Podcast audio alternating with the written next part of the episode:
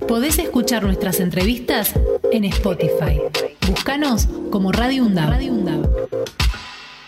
Estamos en comunicación eh, telefónica con la diputada nacional del Frente de Izquierda, Miriam Bregman, a la cual le saludamos en este día tan especial. Eh, Miriam, muy buenos días. Mi nombre es Axel Govendi y estoy con Fernando Pearson. Bienvenida. ¿Qué tal? Buenos días para ustedes. Muchas gracias. Eh, queríamos, bueno, que en primera Antes que nada, feliz día de lucha, Miriam. Exactamente, feliz día de lucha. Muchas gracias, muchas gracias. Antes que nada, queríamos una reflexión acerca justamente de este 8M.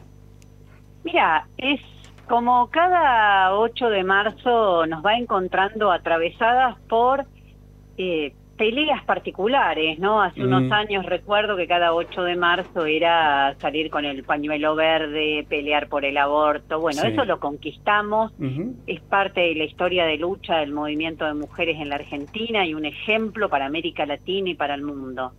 Hoy creo que la particularidad que tiene este 8M es la situación social en la que nos encuentran las mujeres. Pensá que hasta hace unos días estábamos peleando poder acceder a una moratoria jubilatoria donde sin ella nueve de cada diez mujeres nos íbamos a quedar sin jubilación. Es cierto. Entonces no solo se puede pensar los derechos de las mujeres eh, eh, como algo limitado, sino hay que pensarlos más de conjunto. La necesidad de seguir peleando por la educación sexual integral en las escuelas, en los colegios, en todos los ámbitos es fundamental para nuestras niñas, para las disidencias, pero también los problemas económicos que atravesamos las mujeres. Hoy leí algunas cifras sobre la brecha incluso con los varones en un país donde los salarios son bajos de todo, no voy a decir que son bajos los salarios de las mujeres. Pero son aún más bajos que los varones. Claro, pero aún más bajos que los varones, o las tareas de cuidado que en un 75, en 75 más o menos por ciento recaen en las mujeres, entonces eh, la pandemia nos afectó especialmente porque cuando hubo que que hacerse cargo del cuidado de los adultos mayores, de los niños y niñas, las que dejaron sus tareas, su trabajo remunerado fueron las mujeres para asumir este trabajo que bajo este sistema capitalista no es remunerado. Mm. Entonces cuesta después volver a reinsertarse, volver a encontrar un trabajo. Así que creo que, que estamos atravesadas por, por múltiples eh, situaciones y este 8 de marzo es como un poco lo que nos convoca es eso, ¿no? Yo hace unos días estuve en Tucumán. Ajá y les voy a contar una anécdota que me impactó mucho. Porque llegué, mi compañera candidata allí se llama Alejandra Redes, una compañera joven, trabajadora, referente obviamente de la lucha de las mujeres en, Tucumán. Y lo primero que le pregunto ya desde el aeropuerto, ¿viste? Cuando vos vas llegando y ya te empieza a llamar la atención algo, le digo, ¿por qué Alejandra no hay afiches de mujeres en la ciudad? Porque ya se lanzó la campaña electoral en Tucumán, ¿no? La, la campaña provincial. Exactamente. Me dice, no, mira, acá no hay ley de cupo, así que todos los cargos son de varones y la mayoría de los puestos son de varones. Ah, no sabía eso. No hay ley de las cabezas son no y las cabezas son de varones. Yo viste me quedé medio bueno. Al día siguiente seguimos recorriendo, recorro todo lo que es el centro bellísimo de la ciudad de Tucumán, que realmente es una ciudad hermosa. Sí. Y viste ves afiches, todos varones. Entonces vos eh, la verdad es que las múltiples opresiones que sufrimos las mujeres se veían todas juntas, porque después me junté con trabajadores y trabajadoras cosecheros de la industria del limón, y bueno, obviamente todos trabajan en unas condiciones terribles, los compañeros contaban cómo les dan de comer en el piso, comen en un plato, en el piso, en, el piso? esas industrias que ahora reclaman el dólar de limón, viste que además están reclamando tener un dólar preferencial, le dan de comer en el piso y ellos mismos me decían, yo no me quejo, porque no sabés lo que le pasa a nuestras compañeras, que se tienen que cambiar, que tienen que ir al baño, no tienen dónde ir, tienen que hacer su necesidad detrás de una planta, en el medio del campo. Sí, a campo abierto, claro. A campo abierto, vos pensás, viste, entonces estamos todavía enfrentando situaciones las mujeres eh, que parecen increíbles claro. ¿no? en este siglo. Miriam, hacíamos recién referencia, hablábamos con la Secretaría General del Gremio No Docente de nuestra universidad recién, y hacíamos referencia de que justamente un, un día como hoy, pero de 1910, eh, se realizó la segunda Conferencia Internacional de Mujeres Socialistas, eh, celebrada en Copenhague y en Europa, donde se reiteraba el pedido del sufragio para las mujeres en, Alemania, en, en toda Europa, y y por supuesto la dirigente alemana Clara Zetkin, que propuso de alguna manera que este día, 8 de marzo, fuera el Día Internacional de la Mujer. Estamos hablando de 1910, ya pasaron más de un siglo. ¿Qué reflexión te hace? ¿Cuáles han sido realmente los derechos importantes que han conseguido y conquistado las mujeres y en esta actualidad que nos encontramos con, esto, ¿no? Encontrar una, una provincia en la República Argentina año 2023 que no tenga este, ley de cupo. Mira, me, amerita dos reflexiones. Una, que hemos luchado mucho y que hemos conquistado derechos, hemos conquistado algunas igualdades formales, pero para terminar con la desigualdad eh, real, eh, creo que hay que, que hay que terminar con ese sistema capitalista. El capitalismo y el patriarcado son funcionales, van juntos, van de la mano. Así como durante en, el capitalismo se divide la clase trabajadora entre ocupados, desocupados, trabajadores precarios, trabajadores en blanco, se los enfrenta, migrantes y nativos. O sea, todo esto que hace el sistema capitalista para mantener su explotación a la clase trabajadora, se suma también una opresión de género. Pensa que las tareas eh, sociales de reproducción que realizamos las mujeres en el hogar, como es el cuidado de niños, el cuidado de adultos mayores, eso al capitalista le sirve, porque ninguna familia puede ir a trabajar si no tiene la ropa lavada, si no comió esa noche. Pero esas tareas eh, no se hace cargo, es bueno, es como tareas invisibilizadas, no se ven, no las paga nadie. Entonces creo que, que hay dos cuestiones en lo que me preguntas. Una, que hemos avanzado, hemos peleado, nuestra, nunca nuestras conquistas, como decía Simón de Beauvoir, están firmes, siempre las tenés que estar defendiendo porque bastará cualquier cosa para que las ataquen. Lo vimos en Estados Unidos con el derecho al aborto, después de años de consagración jurisprudencial. Claro, Trump cambia la corte y perdiste el derecho.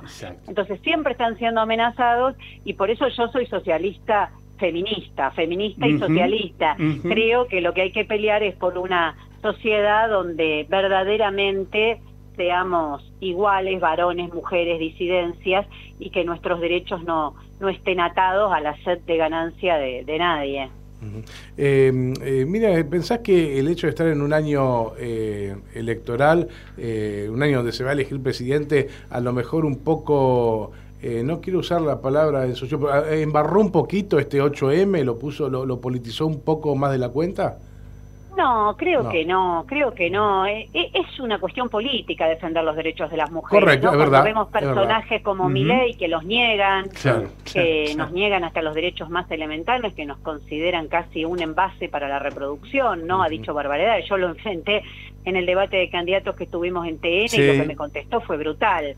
Entonces, creo que, que tenemos que, llevarlo al terreno político para que la agenda de las mujeres y las disidencias no desaparezca. Porque si no, fíjate que va quedando como una agenda. Bueno, tenemos otras urgencias, el ajuste, esto, lo otro, te corren por derecha, por izquierda. Mira, nuestra agenda es urgente porque somos la mayoría de esta sociedad, mujeres, niños, niñas, adolescentes, y no, no queremos seguir sufriendo esta opresión. No, claro, claro. Eh, no, y además estaba, pensando también en, esto, ¿no? De, ni una menos, digamos, allá del 2015, cuando realmente este, se, se empezó a alzar la voz en función a lo que se está pasando y lo que está pasando actualmente. Es decir, la sensación que uno tiene es que evidentemente eh, el grito de pedido este, de derechos de la mujer acerca de los femicidios fue como envalentonar más el machismo ¿no? que está arraigado en la sociedad.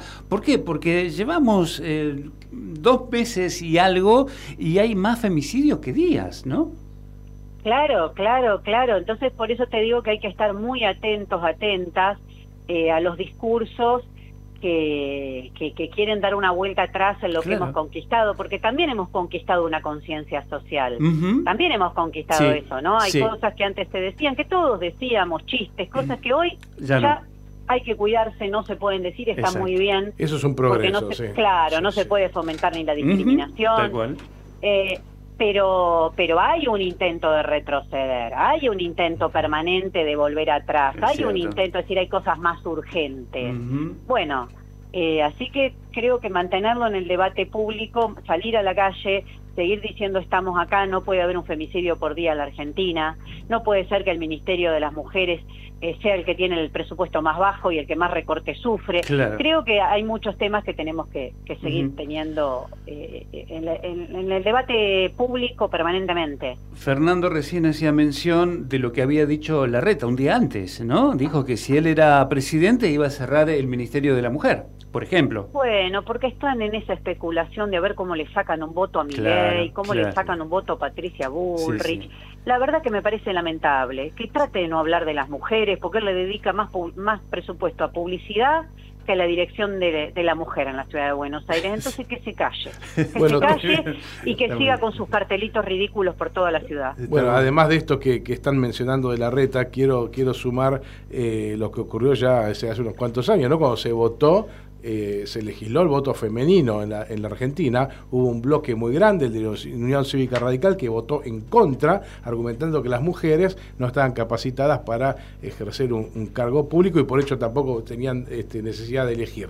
Eh, ¿cómo, ¿Qué se le puede decir, miran a las mujeres que aún siguen votando esos espacios como este, el de Juntos por el Cambio hoy por hoy?